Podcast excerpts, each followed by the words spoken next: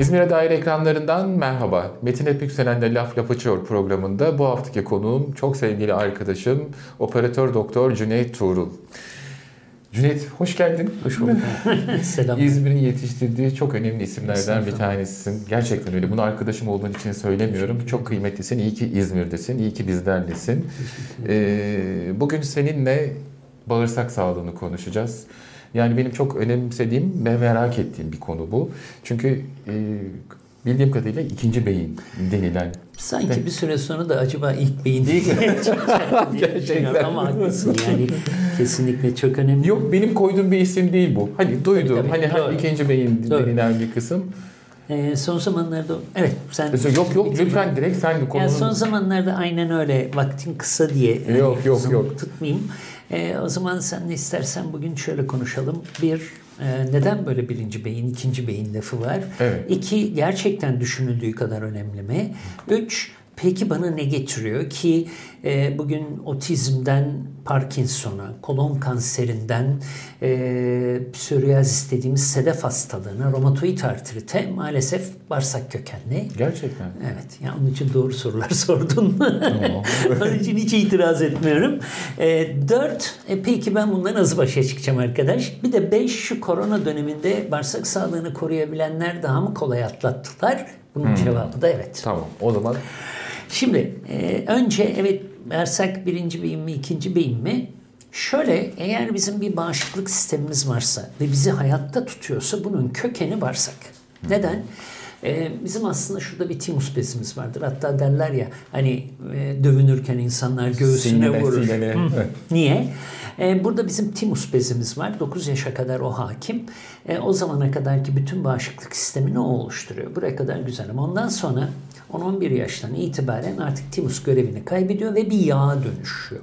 Ha, evet provoke edebilirsiniz. Evet faydası olmaz mı? Titreşim oluşturuyorsunuz.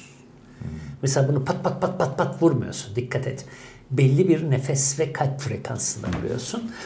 Böylece vücudu anksiyeteden yavaşlatmaya geçiriyorsun. Bu da frekans bilme apayrı bir dünya ama evet etkisi var mı? Var. E, mühim olan bağırsak sisteminde eğer biz sızan bağırsak veya e, bağırsak florası bozulmuş bir bağırsaktan bahsediyorsak aslında bağırsağın bozulmuş sağlığından da bahsediyoruz. Şimdi normalde bize şöyle bakılıyor ya da hepimiz şöyle bakıyoruz. Yani nasılsa bağırsak çok kirli. Bunun duvarı bozulsa ne olur, bozulmasa ne olur? Çok ilginç ama o iş öyle değil. Şimdi yani içeride olduğu için de çok önemsemiyoruz. Mesela hani şurada bir yaramız olsa, burada bir yara çıksa, bir şey çıksa hemen ona bakarız ama orada nasıl işlevini görüyor. Tuvalete çıkıyor muyum? Çıkıyorum. Ama işte Mesela- öyle değil. Çünkü cildindeki yaranın mikrobunun geldiği yerde bilmiyorum. Sivilcelerin, idrar yolu enfeksiyonların. E, hatta kimi zaman e, vücudun işte memeye gelen veya diğer bölgelere gelen enfeksiyonların tüm oradan geliyor. Şöyle duvarın üstünde bir tabaka var. Hani hücrelerimiz var tamam. Hücreler hesapta koruyor gibi geliyor bize ama iş öyle değil. Ee, bunun üstünde bizim mukus dediğimiz balgam kıvamında özel bir madde var. Ve bunu aynen şu duvarın boyası gibi düşün. Bu boya önemli mi? Aslında göründüğünden daha önemli. Neden? Aslında 6-7 mikron, 10 mikron kalınlığında incecik bir şey olmasına rağmen arabada öyle paslanmayı o engelliyor. Değil mi? Arabanın ya da bunun su çekmesini o engelliyor. Eğer- Güneşten koruyor. Güneşten koruyor. Her şeyden koruyor. Elektrikten koruyor gibi. Aslında bizim bağırsağımızın üzerinde de o incecik mukus dediğimiz tabaka da bu görevi görüyor. Ve nasıl buradaki boya sıyrılırsa e, bu duvar birkaç yıl içinde yıkılır. Neden? Suyu çeker, içindeki işte betonu kusar bilmem Nemi ne olur. dışarı nemi verir. dışarı verir, içeri çeker, her şey olur. Ve oranın doku bütünlüğü bozulur. Hatta içindeki borular ve elektrik kabloları erir falan. Aynısı bize oluyor. Problem de orada. Ve nasıl burada bir hasar meydana getiriyorsa bizim bağırsağımızda da benzer bir hasar meydana getiriliyor ve bu bağırsak e, normalde işte buraya döküldü bir şey silersin geçer. E ama altından bunun kaplamasını al, geriye suntayı bırak, bir şey döküldü mü oraya kalır ve yapışır. Ve bir daha onu oradan kazıyamazsın. Peki ne oluyor? Vücut onu kazımak istediğinde bu sefer yaralar meydana geliyor ki Biz bunlara kolitler diyoruz. İyi ama bunların uzun vadedeki sonuçları da kalın bağırsak kanseri. Veya dil kanseri. Veya diş eti kanseri. Veya yutak borusu kanseri. Ya da mide kanseri. Bunların çıkışlarındaki mekanizma oradaki temel tabakanın bozulması ve buranın iltihabi reaksiyonu. Ve e, hani bağırsak ikinci beyin ama e, diş taşlarınızdan ve diş etlerinizden itibaren bağırsak sistemi bir bütündür. Tek bir borudur aslında. Hı hı. Sadece türleri farklıymış gibi görünmesine rağmen aslında aynı bakteri grupları gezer. Hı hı. Bunların yani o yemek borusundan dediğimiz Aynen sindirim sistemi. Miden, sinir sistemi gibi. Özellikle zamanımızda çok fazla antiasit kullanılması ya da mide asit baskılayıcılar midenin asidinin koruyucu duvarını da bozmaya başladı. Ne diyor onlar o kullanılan asit? İşte ne bileyim e, kola hani gibi akşam falan. yo yo akşam aldığın ilaçlar bizim doktor olarak verdiğimiz ilaçlar. Hı hı. Ama aslında ben rahatım deyip bunu 20 gün bir ay biz kullanıma veriyoruz. Ama bir bakıyorsun 6 aydır, bir yıldır, 2 yıldır kullanıyor. Hı. Ama bunların böyle bir kullanımları yok. Buna yani aslında baktığınızda hiçbir ilaç masum değil aslında. Hani değil, sadece o tedavi ki. amaçlı. Değil tabii ki çünkü o asit yani midede senin indirmeye çalıştığın asit aslında bağırsak sağlığını koruyan ciddi bir baraj. O asidi birçok bakteri geçemiyor. Kolera dahil. Kolera salgınlarında fark edildi bu ilk. Kolera salgınlarında eğer kişinin mide asit sistemi yeterliyse kolera bulaşmış bile olsa sorun çıkarmıyor. Ama eğer kişi işte antiasitler ya da mide asit düzenleyiciler kullanıyorsa midenin asit duvarı koruyucu tabaka olmaktan vazgeçiyor. Artık parazitik hastalıklar, mikrobik, virütik hastalıklar rahatlıkla bedene giriyor ki bugün toplumlarda e, antiasit veya buna benzer mide koruyucuların kullanım oranının neredeyse 4-5 kişiden bir kişi. E, bu da çok ciddi bir oran. Tabii. Şimdi bağırsağın ilginç birkaç fonksiyonu var. Bağırsağımız içinde e, tahmin edilen 2000-2500 çeşit bakteri var. Biz bugünkü bilgimizle bunların 200-250 tanesini ancak izole edebiliyoruz. Neden? O kadar az bulunuyorlar ki bazıları ama fonksiyonel ama hani e, cihazlarla tararken artık o bölüm hani görmezden gelinebilir. Yüzde birlik hmm. bölümün, binde birlik bölümün içine giriyor. Ama kimi zaman on binde bir bile görünse baş belası olabiliyor. Korona gibi. Yani hmm. çok ilginç bir şey. Bütün dünyayı kasıp kavuran koronanın e, tüm hacmini toplasan bu odayı kaplamaz. Değil mi? Yani, o kadar şey değil mi? Yani bu kadar küçük hacimdeki bir şeyin bütün dünyayı kasıp kavurması ilginç. İyi ama şöyle ilginç bir şey söyleyeceğim. Bedenimizde yaklaşık 30 ile 70 milyar arası, 70 trilyon arasında hücre var. 110 trilyonda bakteri var. Bizim bedenimizde bizden fazlalar. Ve eğer bakterileri bak bütün dünyanın e, kasıp kavuran koronanın toplam ağırlığı herhalde 20-30 kiloyu aşmaz. Belki o kadar bile yoktur. Bağırsaklarındaki bakterilerin ağırlığı 3,5 kilo. Hmm. Acayip bir oran bu. Değil mi? Ve e, biz birçok şeyi kendimiz sindiriyoruz zannediyoruz. Halbuki bakterilerin sindirdiklerini tüketebildiğimiz için bazı gıdaları yiyebiliyoruz. Onun için bir seyahate gittiğinde bir gıda tükettiğinde normalde ya ben bunu hep yerim diyorsun ama o bağırsağını bozuyor. Sebebi evet. şu aslında yediğin aynı bitkiymiş gibi görünüyor olmasına rağmen e, hele çiğ yiyorsan e, ya da işte belli pişirme teknikleriyle yiyorsan gittiğin yerdeki bitki her ne kadar aynı görünüyor olmasına rağmen bulunduğu bölgenin koşullarına uygun mineraller e toprağı ve farklı, yetişmesi farklı, iklimi farklı. Farklı. Nasıl bizler e, göç ettiğimiz zaman farklı saç, hı hı. göz türlerine geçiyorsak bitkilerde böyle. İyi de senin bağırsak bakterilerin senin bulunduğun yaşam ortamındaki Bitkine bitkiyi alışkın. sindirmeye alışık. Evet, Ve bu bitkiyi sindiremiyor. Bunu da nerede buldular? İlginç. Bu sushi yerleri var. Sushi aslında yenebilir bir malzeme. Ama çok büyük ishallere ve bağırsak problemlerine Hı. sebep oldu. Önce dediler ki çiğ balık veriliyor o yüzden oluyor bu. Ha sonra bir şey anlaşıldı. Hayır. balıktan değil yosundan kaynaklanıyor. Şimdi bu bir yosun sonuçta. Ve bizim Deniz yosun, yosunu. Aynen. Ve bizim deniz yosununu sindirecek bakteri grubunu içermiyor bağırsak yapımız. E peki Japonya'da ne oluyor? Bitkiler denizden toplanıyorlar ve taze taze sarılıp yeniyor. Onun için denizdeki mikrobu bünyesinde içeriyor. Fakat ihraç edilenler e, sterilize edilip hani bozulmasın diye pakete konduğunda o Soğuk bakteri öldürüyor ve sen yediğinde sindiremiyorsun. O zaman bağırsağındaki çürükçüller onu sindiriyor ve seni zehirliyor. Hmm. Ama bu aynı zamanda et için geçerli. Ama ki. bu alakasız hiç bilmediğin bir gıdayı tüketirken de geçerli. Onun için mesela biz kendi hasta gruplarımıza mümkün olduğu kadar yerel pazarlarınızdan alışveriş edin ve alışveriş ettiğiniz zaman aldığınız gıdaların mümkün olduğu kadar hani böyle çok ithal işte çok uzak yerlerden gelmemiş olmalarına dikkat edin. Yoksa başka başka floralarla karşılaşacaksınız.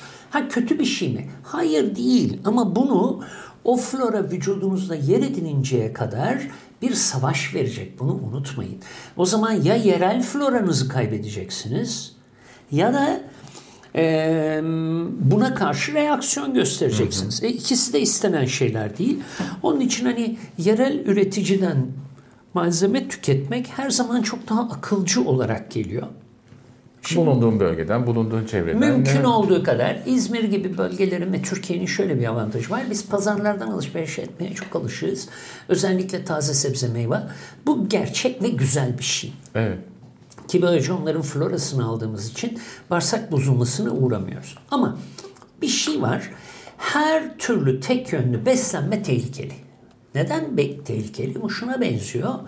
Ee, mesela evde aynı anda e, kedi, köpek, kuş beslemek istiyorsan üç çeşit tür gıda Tamam. bulundurmak zorundasın.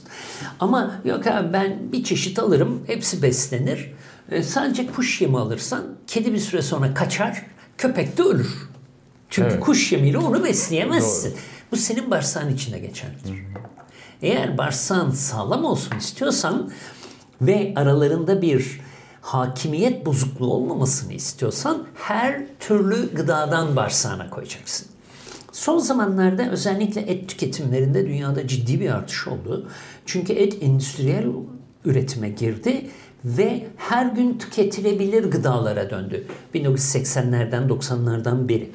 Ve üretimi çok yüksek. Tüketimi de çok yüksek. İyi ama dikkat et. Dünyada mesela otizm Şu son zamlardan sonra birazcık tüketimi azalmış olabilir. sana çok ilginç bir şey gelmiş. söyleyeceğim. Doğru ama etten daha pahalı peynir türleri var. Evet. E şimdi sabah kahvaltısına e, peynir aldığında neredeyse yarım kilo et parası ödüyorsun. Doğru o da var. E, bir de böyle bir şey var. Ama eskiden bunların aralarındaki marj çok açıktı. Ve hani protein bir türlü bulunamıyordu. Ama dikkat et o dönemlerde daha sağlıklı bir toplumduk. Dünya öyleydi. Fakat e, yine Daha bu bilinçli üreticiler de oldu. Şimdi hayvancılık, büyükbaş hayvancılıkta et tüketimi fazlalaştı. Tabii bunun için de Abi üretiminin de doğru da- olması lazım. Doğru da günde e, haftada 300-350 gramdan sonra tüketilen hayvani et özellikle 35-40'lı yaşlardan sonra e, ciddi problem yaratıyor. Öyle mi? Damar sertliği bilineni. Yani diyoruz ki işte hayvani yağlara dikkat edin falan. Onun için zeytinyağı öneriyoruz. Ama işin artık son 5-6 yıldır yapılan çalışmalarda e, prostat kanserinden böbrek kanserine, yumurtalık kanserinden meme kanserine birçok ve kalın bağırsak zaten öyle. Bunların tümünde e, bizim esansiyel amino asit dediğimiz etin veya hayvani ürünlerin bünyesinde bulunan özel protein türlerinin gereğinden fazla alımının suçlu olduğunu gösteriyor. Neden? Şimdi belli bir kapasiteyi aldığında vücut kendini tamir etmek için bunu kullanıyor. Bu aynen bu duvarı sıvamak gibi. Ben bu duvarı sıvamak için diyelim iki torba çimentoya ihtiyacım var. Sorun değil. Her gün bana iki torba çimento verirsen ben işimi görürüm. İyi de ya arkadaş beni yorma ya da daha iyisi varsın sen deyip buraya 5 torba çimento koyarsan ben ne yapacağım o 3 torba çimentoyu? Hiçbir şey yapamayacağım. Kalacak. İyi ama bu sefer sen yürürken ayağına batacak, öbür taraftaki koltuğun düzenini bozacak, duvara yetmeyecek, fazla gelecek. Vücutta böyle. Ve eğer proteini bile, esansiyel amino asitleri bile gereğinden fazla oluşturursan özellikle e, hayvani yağ asitleri vücudumuzda çok fazla olursa bunlar yavaş yavaş e, bağırsak bakterileri tarafından toksik yani zehirli kimyasallara dönüyor. Ve aynen alkolik bir insanın e, karaciğeri nasıl hasarlanırsa sadece fazla et yiyen insanın da karaciğeri aynı zehirlenme tablosuyla karşılaşıyor. İşte Aa ben çok şeker yerim denen kişinin bağırsaklarında aynı alkol oluştuğu için e, tamam belki dışarıdan alkol tüketmiyor gibi görünmesine Alkol rağmen fermentasyon ürünleriyle şeker alkole dönüyor ve yine aynı karaciğer hasarını meydana getiriyor. Onun için hani e, ya eskiden hatırlarsan haftada bir bir tatlı almaya giderdin. Neden? Çünkü bir ya da iki tane yer vardı. Oradan Evet, ancak evet, artık her köşede var. Güzel bir şey bu. İyi de Telefonun ucunda var. telefonun ucunda var. Ve mesela bu dediğin çok doğru. Bununla ilgili ben kısa süre önce bir gazeteye yazı yazmıştım. O da 2022'nin beslenme trendleri nereye doğru gidiyor diye. Beslenme trendleri iyi gidiyor çünkü 2021 bir felaket. Bu evden ısmarlama vesaire en çok e, hazır gıda e, ve hani madem bunları ısmarlama şansım var hiç kimse e, tencere yemeği ısmarlamıyor. Evet. Millet hamburgerini ısmarlıyor, Kebap. pidesini ısmarlıyor. Ama- Kebap hadi bir derece yanında yeşili vesaire sadece pizza ısmarlıyor. İyi de hani benim lifimlerde karbonhidrat, peynir ve şeyimi aldım, etimi aldım. Güzel. E peki benim liflerim nerede? Sebzem nerede? İşte meymam nerede? Ha bu arada bazıları çok güzel kremalı soslarla tatlı salatalar üretiyor gibi görünüyor. Ama bazı firmaların e, ürettikleri hamburgere göre salataların kalorisinin daha yüksek olduğu bulundu. Bir lezzeti var ama İçine o kadar yağ koymuşlar ki e, sırf onu lezzetlendirmek için bu hale geliyor. İyi de yani ben iki, bir buçuk misli neredeyse hamburgere göre fazla kalori alıyorum. Ha alayım. Belki önemli değilmiş gibi görünebilir. Ben çalışıyorum. İyi ama o yağı senin bağırsak mikropların sindirdiğinde üretilen kimyasallar artık kostik etki yaratıyor normal yağ etkisi yaratmıyor. Bir de hani damar sertliği vesaire yarattığı gibi annelerde meydana getirdiği o zehirlenme o kişilerin daha fazla otistik çocuk doğurma sebebi oluyor. Yumurtalıklarında meydana gelen iltihaplanma DNA hasarı meydana getiriyor. Onun için de bu daha fazla genetik hasarlı çocuk doğmasına sebep oluyor. Neyse onlar ölçülebiliyor. Ama otizm her zaman fark edilmiyor. Hatta hiç fark edilmiyor. Ve direkt beslenme kökenli. Son zamanlarda artan Parkinson, erken yaşa kayan Alzheimer. Buralarda ilginç ama eskiden şöyle bir şey vardı. İşte bağırsak bakterilerimizi tamam önemliler ama hani arabanın kolunda da var arkadaş, giydiğim ceketimde de var gibi gelmesine rağmen şimdi başka şeyler fark ettik. O da eskiden e, bağırsakta ne üretilirse üretilsin nasılsa beyne gidemez. Neden gidemiyor? Çünkü duvarı geçemiyor gibi geliyordu bize. Fakat merkezi sinir sisteminin sinir liflerinin de bu kimyasalları taşıdığını öğrendik. Bu da son 2-3 yılın işi. E bu da ne getiriyor? Eskiden tamam ya bağırsak ne getirirse getirsin benim nasılsa beynime geçemiyor. Çünkü çok sağlam bir duvar var. Yok burada meğersem bir delik varmış. Oradan bu o çatlaktan içeri giriyor. E o zaman ben bağırsağımı o kadar iyi kurmalıyım ki erken yaşta Parkinson olmayayım, erken yaşta Alzheimer olmayayım. Mesela çok ilginç gelecektir ama izleyicilerin aralarında mutlaka birileri dikkatini çekecektir. Ee, Birçok Parkinson önce kabızlıkla başlar. Çünkü orada biriken kimyasallar yavaş yavaş emilmeye başlar. Oranın florası bozulduğu için zaten kabız kalmıştır. O flora bozukluğuyla beraber kişi ağır travma geçirir. Peki şöyle bir soruyu sorabilirsin. Sen genel cerrahsın, meme kanseriyle uğraşıyorsun. Sana ne varsak florasından. Hiç demem. O ağzım açık dinliyorum vallahi böyle sustum Estağfurullah. oturuyorum. Ama o şöyle kadar şey aydınlatıcı var. bilgiler veriyorsun ki. Estağfurullah ama şöyle düşün. Şimdi tamam ben motorla uğraşıyorum. Ne güzel motor tıkır tıkır çalışıyor. Işıklar yanıyor, akü süper, silgeçler çalışıyor ama iki lastik patlak. Veya egzoz patlak. Ne yapacağım? Kaldım yerimde. Yani o zaman tümünün çalışabildiği altyapıyı kurgulamak zorundayız. Ve biz özellikle kanserde ve özellikle meme kanserinde kişinin ruhen ve bedenen bir bütün halinde savaşması gerektiğini düşünüyoruz. Çünkü vücut bir tehdit algılarsa iltihap yaratıyor ve bugün kanser dediğimiz sistemin ortaya çıkışının ilk adımı iltihap. Vücut bir yerde bir iltihap oluşturuyor ya da bir sebepten oraya tamir gidiyor. Tamir yerken yeri yıkıyor ve yiyor. Yiyince vücut onu üretmeye çalışıyor. Üretilen yer kansere dönüyor. Tabii bir kere de olmuyor. Ama hani bir kere de tamir ediyor. Ama bunu sürekli yaparsan sorun oluyor. Yani biz bunu mesela sürekli gastriti olan kişilerde mide kanseri olarak görüyoruz. İşte sürekli dudağında mesela sigara tutma alışkanlığı olan kişi dudak kanseri oluyor. Çok sürekli enteresan. iltihap yaratıyor. Güneş altında bulunan kişilerde cilt kanseri oluyor. Çünkü vücut sürekli uyarılmaya gelmiyor. Sürekli üzüntü, sürekli memede ödem meme kanseri yapıyor. Sürekli çok pişmiş, kötü pişirilmiş, kapkara edilmiş ya yanık da yağlarda. ateşte ateşte pişirilmiş. Yani bak Türklerin ilginç bir adeti var. Barbekü yaparız ama biz közde yaparız. Hiç ateşte yapmayız. Halbuki odun ateşte yapar. Ve o mesela bizim için çok tehlikelidir ve direkt kalın bağırsak yumurt şey e, ilginç yutak borusu, kalın bağırsak ve mesane kanseri yapar. Emilenler idrar yoluyla atıldıkları için mesane kanseri de yapıyor. Çok ilginç bir mekanizması Evet. vardır.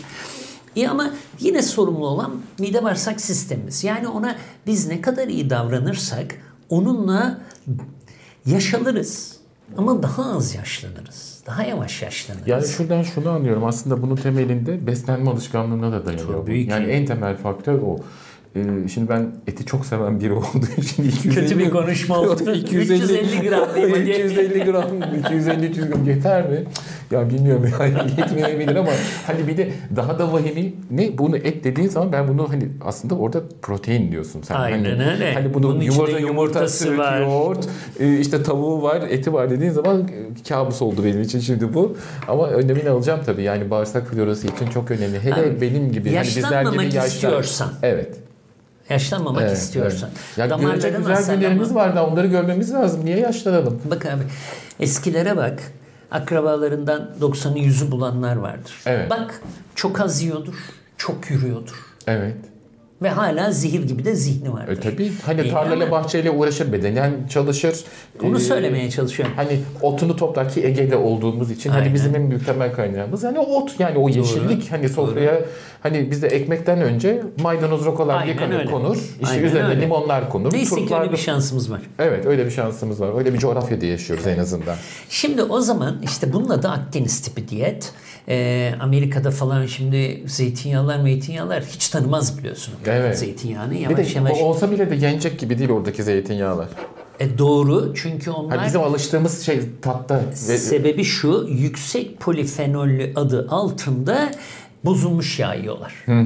Yani fermente olmuş ve asiditesi çok yükselmiş. E, çok Evet. yüksek Acı, Yani tatlı tuzlu 350-400'ler lezzetlidir ama 800 polifenol, 1000 artık bunlar çok da yanından geçilir şeyler değil. Aynen. Ve hakikaten yenir şeyler değil. bir gün öyle bir sofradaydık. Ee, yurt dışındaydık Almanya'da.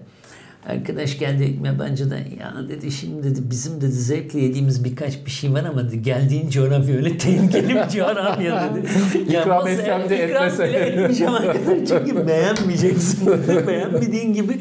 Çünkü yan komşun yapıyor bu namussuz yağı. Öyle bir coğrafyada yaşıyoruz Tabii. yani. Ve çok da keyifli yapıyorlar. Yani bugün ee, bugün Turgutlu'ya git, ne bileyim Akhisar'a git, Balıkesir, Torbalı'ya git. tabii nereye Karaburun'a git. Git. Yani nereye gidip Urla'ya git. Nereye gidersen git. İlla birilerinin bahçesinde birkaç tane zeytin ağacı var Evet. ve bir kere kendi zeytinini kendi kuruyor. Aynen. Yağını çıkarır ya da çıkarmaz. Çıkar. Ama, sofralık zeytinini mutlaka yapar. Onu kastediyorum. E 15-20 ağaçtan sonra o insan yağını da çıkartır. E Evet. 15-20 ağaç dediğim 500 metrekare yer. Aynen. Yani istersen bahçende yetiştirebileceğin bir şey yani. tabii ki. Onun için E, bunlar tabii çok ciddi koruyucular. Özellikle çiğ yendiklerinde. Çünkü mide bağırsak sistemini koruduğu gibi özellikle bu mikrobiyom da bizi çok ilgilendiriyor. Son zamanlarda şöyle bir şey yapıyoruz. Özellikle beni ilgilendiren yönü. Hani kanser gelişirken o iltihabı nasıl engellerim, bağışıklığı nasıl arttırırım, artı sinir sistemini nasıl yatıştırırım. Çünkü gıdaların bizde yatıştırıcı etkisi veya öfkelendirici etkileri var. Çok ilginç. Ee, tabii kanserin lehine kullanmak, yani daha doğrusu kanserli hastanın lehine kullanmak zorundayız biz bunları. Mikrobiyom dediğimiz bir şey yaptırıyoruz. Bazı laboratuvarlar, bazı üniversiteler başladı şimdi. Ee, tümünü olmasa bile 40-50 bakteriyi veriyor bize. Ve oradan onların en azından kaba grupları veriyor. Onların arasından ha bak sende şu varmış, ileride e, romatizma çıkabilir, ileride kolon kanseri çıkabilir, ileride sedef çıkabilir ya da şu an sedefin var. Bunlar kolit meydana getirir. Kolit meydana getirir çünkü senin iyi bakterilerin azalmış. O zaman bunları engelleyecek bir diyet verelim. Bunları arttıracak da bir diyet verelim. Bunu e, üniversite hastaneleri mi yapıyor yoksa laboratuvarlarda başladı mı artık bunu Laborat yapma? önce Türkiye'ye laboratuvarlar getirdi zaten. Şu an Türkiye'de sanıyorum ancak iki ya da üç üniversite yapıyor. Hı hı. İzmir'de bu laboratuvarlarda Var. Ee, Mikrobiyom testi. adı mikrobiyom bağırsaktan alınıyor. Böylece kişinin Kolonoskopi. Değil. Değil. Kolonoskopi başka bir şey. Kolonoskopi çok değerli bir yöntem. Eğer bu dediğim ön aşamaları geçtiyse, basit iltihabı, basit polibi geçtiyse, kolon kanserine dönüyorsa tanısı ve tedavisi amacıyla ilk adımlar kolonoskopiyle yapılıyor. Bu dediğim oradan bir iki aşama önce daha ilk iltihap veya ileride başına ne gelir? Yani atıyorum şöyle e, İzmir çok gaddar güneşe sahip. Camını sürekli açık tutarsan onun önündeki halı rengini kaybeder. Aynen. E, bu bunun gibi bir şey. Güneşin enerjisini ölçüp "Abi bu perde sürekli kapalı kalacak. Çünkü bu halı 3 gün sonra yok olur deme hakkı veriyor bize. Anladım. Böylece biz Şunu o anladım. perdeyi Yani hiçbir- tutabiliyoruz. Hiçbir rahatsızlık e, belirtisi olmasa bile bu mikrobiyom testi en azından bir önlem açısından ileriki safhalarda Aynen bir elimizde öyle. bir veri olarak Aynen öyle. Şimdi pahalı bir yöntem, pahalıca bir yöntem. Abartılı değil ama pahalı bir yöntem. Ama bence önemli değil bence evet. Yani özellikle ailelerinde kronik hastalıkları olanlarda inanılmaz büyük konfor getirdi. Yani yıllardır olan ishaller, yıllardır olan kabızlıklar, yıllardır olan ağrılar. Neden? Çünkü onların tedavisini veren hekimlerce veya işte tedavi yöntemlerince o insanı hayatta boyu sağlıklı tutacak beslenmeyi de o kişiye ikram etmiş oluyorsun. Evet. Böylece Aslında yol haritasını belirliyorsun. Aynen Eline öyle. bir harita veriyorsun. Bu Aynen yoldan öyle. gidersen Ha. sağlıklı bir gelecek. Doğru söyledin. Hani buradaki ahşabın türünü belirledin. Arkadaş bu ahşap boyanmaz. Tamam boyanmaz. Zımparalanmaz ama işte bilmem ne macunu sürebilirsin. İşte Aynen. tik yağı sürersin gibi. Evet. O zaman bunu evladiyelik kullanırsın. Ama bunu bilmiyorsun. Zımparalıyorsun her gün ve gereksiz vernik sürüyorsun. Bunu kurutuyorsun ve Evet. bu çürüyor gidiyor. Ha o zaman ne yapman gerektiğini söylüyor. Onda Evet. yüzde yüz haklısın. Aynen Evet. dediğin gibi. Evet, tamam, ben- Geçti. Cüneyt'ciğim çok teşekkür ederim. Ağzına sağlık. teşekkür ederim. Çok faydalı bilgiler verdin. Ben kendi adıma İnşallah söyleyeyim. birilerinin işine Ee, yarar. Kesinlikle yarayacağına eminim. Ee, Bilmediğim şeyleri de öğrendim. Ee, o et, et konusu çok içime oturdu diyebilirim. Efendim bu doyumsuz sohbeti izlemek istiyorsanız İzmir'e dair ekranları YouTube'dan takibe alın lütfen bizi. Biz her an Perşembe buradayız. Ee, sağlıkla kalın, hoşça kalın. İyi günler efendim.